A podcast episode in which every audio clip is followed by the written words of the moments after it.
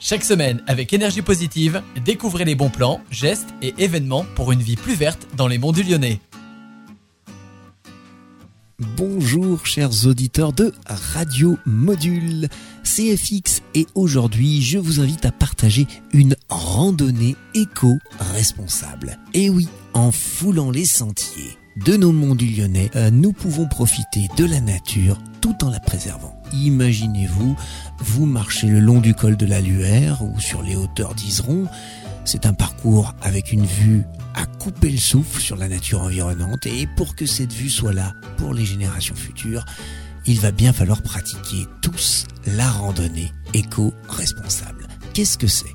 Déjà, c'est d'emporter un sac réutilisable pour tout ce qui est nourriture et déchets. Chacun ramasse évidemment ses déchets et si vous pouvez ramasser quelques déchets en plus le long des sentiers, vous contribuez à la propreté des lieux.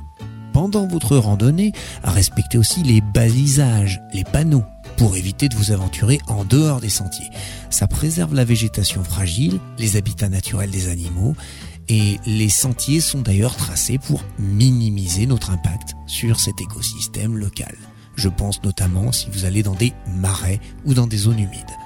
Prenez aussi la randonnée euh, du sentier entre Saint-Genis, l'Argentière et Mont-Roman par exemple. En marchant sur le sentier, vous allez traverser une variété d'environnements exceptionnels, des prés, des zones boisées.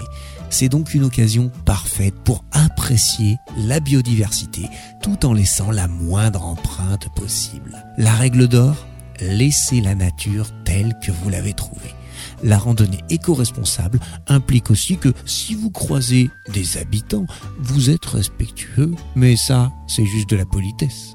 Allez, soyez conscients que chaque pas que vous prenez compte dans notre voyage vers un avenir plus vert, plus propre et plus durable. À la semaine prochaine.